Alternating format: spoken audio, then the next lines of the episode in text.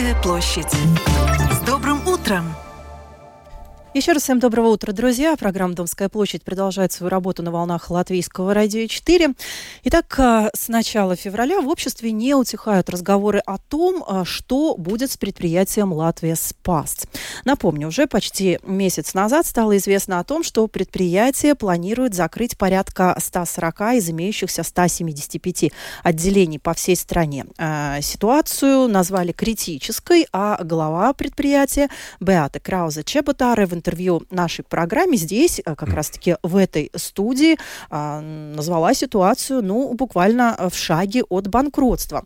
Однако процесс закрытия филиала все-таки был остановлен со стороны Министерства сообщения, и сейчас рассматриваются несколько сценариев дальнейшей судьбы этого э, предприятия. Но почта, как мы с вами знаем, не единственная э, проблема в сфере сообщения сегодня, и потому мы пригласили сегодня в гости гости министра сообщения Каспар Бришкинс в нашей студии, с которым мы обсудим в том числе и другие темы от первого лица.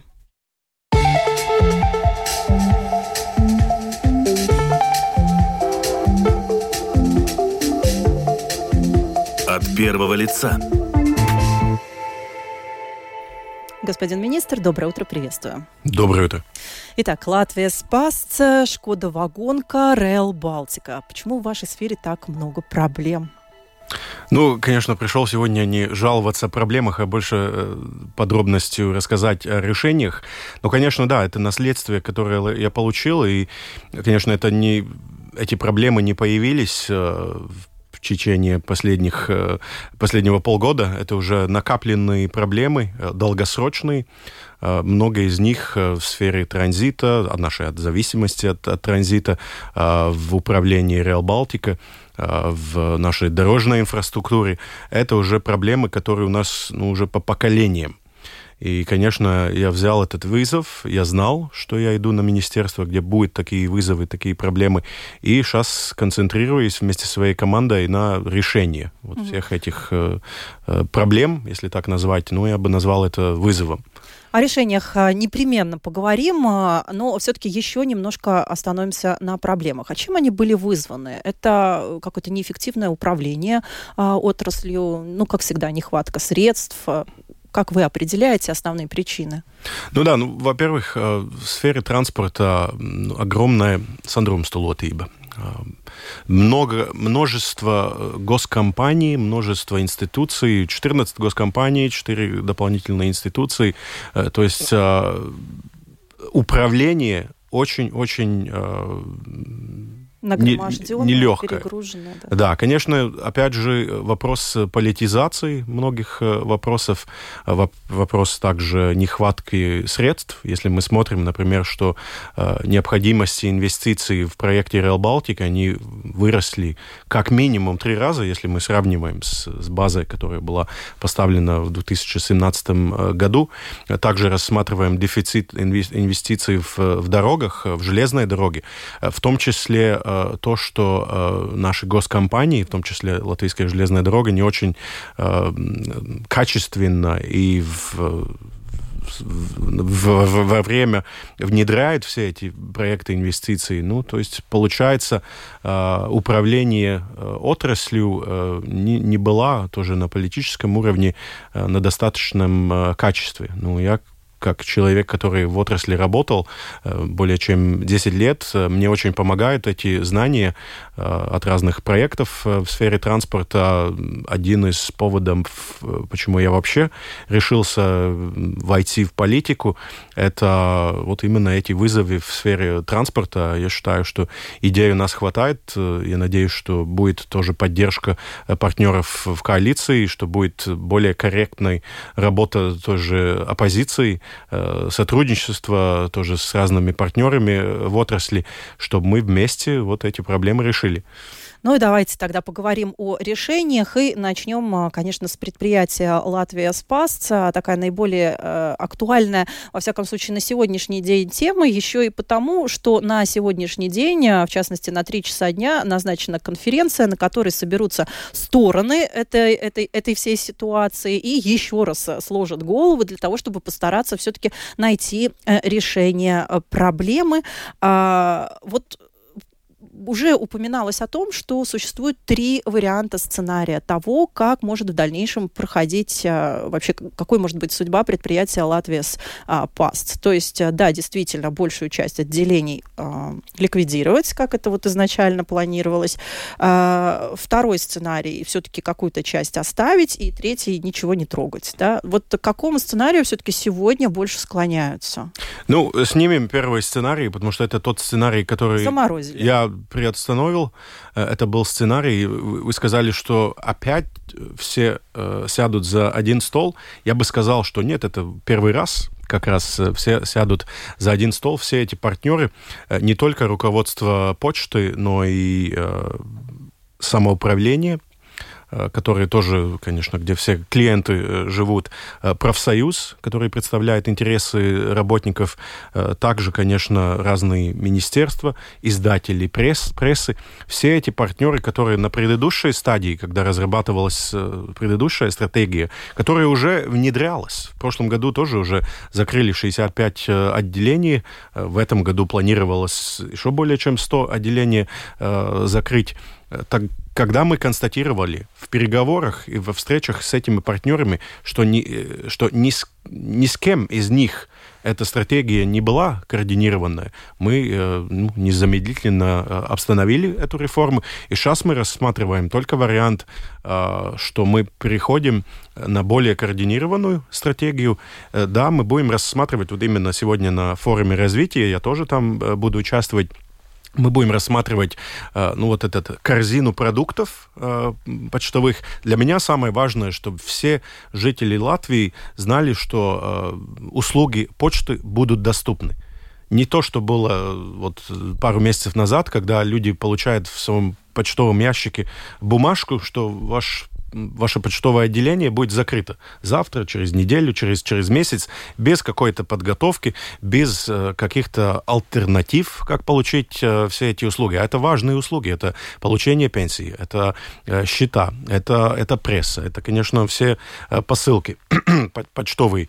И здесь, конечно, как, как бы эталон это не э, ну, такой современный, э, дигитально э, компетентный клиент, который мог, может адаптироваться новому, например, этой новой услуги, почтальон по вызову или почтальон, ну, как бы по, по интернету, по аппликации. Это мы, до, мы должны думать и о, о сеньоров, и людей, которые живут в регионах, для которых это социальная функция почты. Очень важно. Это элемент, э, ну, как бы государства, э, доступность почтовых услуг. И поэтому, если мы рассматриваем все эти сценарии, я бы хотел видеть стратегию, где если даже закрывается какое-то отделение, то все эти услуги должны быть доступны. Или в, в новых этих центрах, в самоуправлениях э, для обслуживания клиентов, или в библиотеках, или в маленьких э, магазинах, или в э, бензинколонках. То есть должна быть альтернатива, о которых все знают, чтобы не было перерыва, ну, прорыва в, в услугах. А какова судьба тех отделений, которые уже на сегодняшний день успели закрыть? Их а, восстановят или так так они мы, мы попросили тоже новому э, совету э, Латвийской почты просмотреть, э, есть ли возможность возобновить э, те, те отделения, которые были э, слакт, э, закрыты. закрыты да, уже в этом году и в конце прошлого года. К сожалению, есть некоторые отделы, где, например, договор э, о этих э, помещениях, э, он уже, э, его уже нет, э, даже есть, где больше нет работников, Э, то есть э, такой рестарт стопроцентовый невозможен. Это еще э, одна вещь, которая с нами переговорил тоже профсоюз, что вот вид как или или ну то есть как почта закрывала эти отделения нормально в такой ситуации, когда, вот, например, отделение э, надо закрыть, и, и там есть работники норм, нормальных случаях мы говорим о переквалификации, мы говорим о поддержке этих работников. А почта решила, вот предыдущее правление решило обойти э, профсоюз и просто закрыть эти отделения. То есть осталось много людей, которые потеряли работу, э, и без альтернатив, ну, многие из них проработали в отрасли всю свою жизнь, и это, конечно, очень некорректный подход к, к правлению, потому что почта должна балансировать то есть свое коммерческое действие, действие и вот именно это социальная, социальную функцию. Если э, подводить итог вот этой первой части нашего с вами интервью, которая относится к Латвии Спас, получается, что можно сделать вывод о том, что э, система все-таки требует реорганизации, и она будет проведена, но э, будет такой, ну, что ли, какой-то индивидуальный подход, смотреть по регионам, где-то э, останутся отделения, где-то закроются, где-то будут перенесены э, в магазины или какие-то, может быть, другие учреждения, относящиеся э, непосредственно непосредственно к этим местам, а, и в том числе будут внедрены услуги так называемого почтальона на дому, о которых, вот, а, кстати сказать, а, достаточно позитивно рассказывала, во всяком случае так это звучало, из уст главы предприятия Беата Крауза Чеботара, которая буквально недавно была здесь, на вашем месте, в нашей студии, она рассказывала о том, что, собственно, в особенности для пожилых людей это могло быть очень хорошей альтернативой, им даже ходить никуда не надо было, то есть эта услуга бы им ничего не стоила, к ним бы домой приходил вот такой почтальон, который бы сам все приносил, забирал все, что нужно было бы, и за это платить, э, ну, не нужно было бы за, именно за услугу этого почтальона. Да, я считаю, что это очень точно так и есть. Будем, будем искать э, именно вот этот э, баланс. Мне тоже нравится эта услуга. Я вижу огромный потенциал. Эта услуга работает в северных странах. И, конечно, но самое главное, что клиент должен быть информирован информирован, что такая услуга имеется, и что она доступна, что она бесплатная. Э, и это самое главное. То, что, что было в предыдущем периоде, то, что такую услугу внедрили, а людей не проинформировали. И была ситуация, что люди даже не знали, где... Ну, как этого почтальона вызвать, например. Да, да, в том числе. Вот на этой бумажке там какие-то телефоны были, но если, например, да, пожилых э, людей, клиентов не проинформировать, как именно работает эта услуга, тогда, конечно, у людей э, вопросы, как, как вообще эта услуга будет доступна.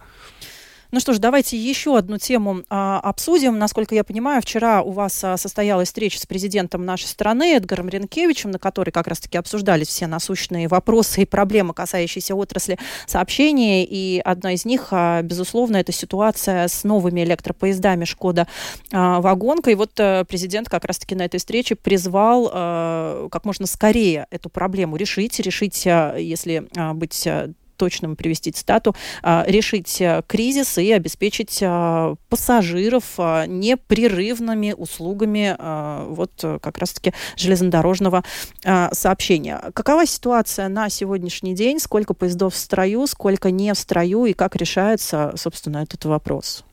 Да, сегодня на линиях 9 э, поездов «Шкоды», э, два на так называемом операционном резерве, и еще шесть проходят э, разные стадии тестов, в том числе динамические тесты, где э, поезд, ну, как бы симулирует без пассажиров ту же самую курсирование, что и поезд с пассажирами.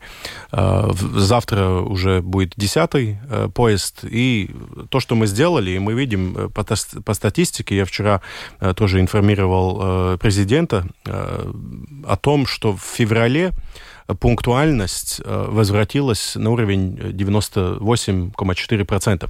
Это очень хороший уровень, э, намного выше, чем было в январе, когда у нас было э, множество инцидентов. И это не просто совпадение, а это тщательная работа всех команд, которые ну, из пассажир Вилценс стороны, из, из стороны Шкоды, когда компания перешла ну, на более такую консервативную методику, как внедряются новые поезда, в курсировании с э, пассажирами.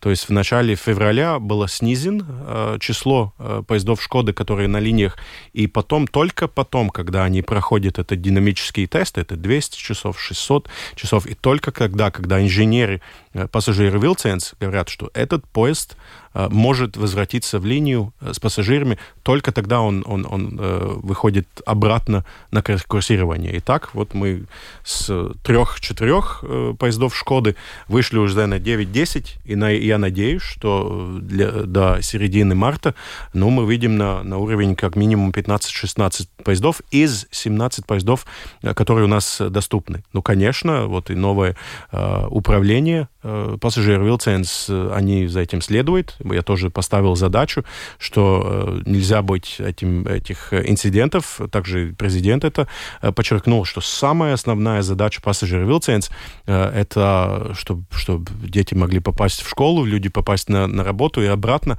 без этих инцидентов, интенсивностью этих инцидентов, которая была в январе. Конечно, я не могу обещать, что никогда больше не будет никаких сбоев, но если я смотрю по статистике, э, то пунктуальность э, поездов «Шкода», э, она в феврале, особенно последние 2-3 недели февраля, она гораздо выше, чем в январе. То есть эта стратегия, которая... Вот сейчас мы пришли на новую стратегию, она работает. Ну, конечно, у нас будет и лето, где надо будет проверять эти поезда на, на, на, на больших плюсах. И, конечно, я буду ожидать э, в том числе следующую зиму, чтобы смотреть, э, как они будут э, себя вести, опять же, в таких очень сложных климатовых условиях. Ну что ж, большое спасибо, господин министр. Я благодарю за разговор министра сообщения Каспара Бришкинса, с которым мы говорили от первого лица в рамках программы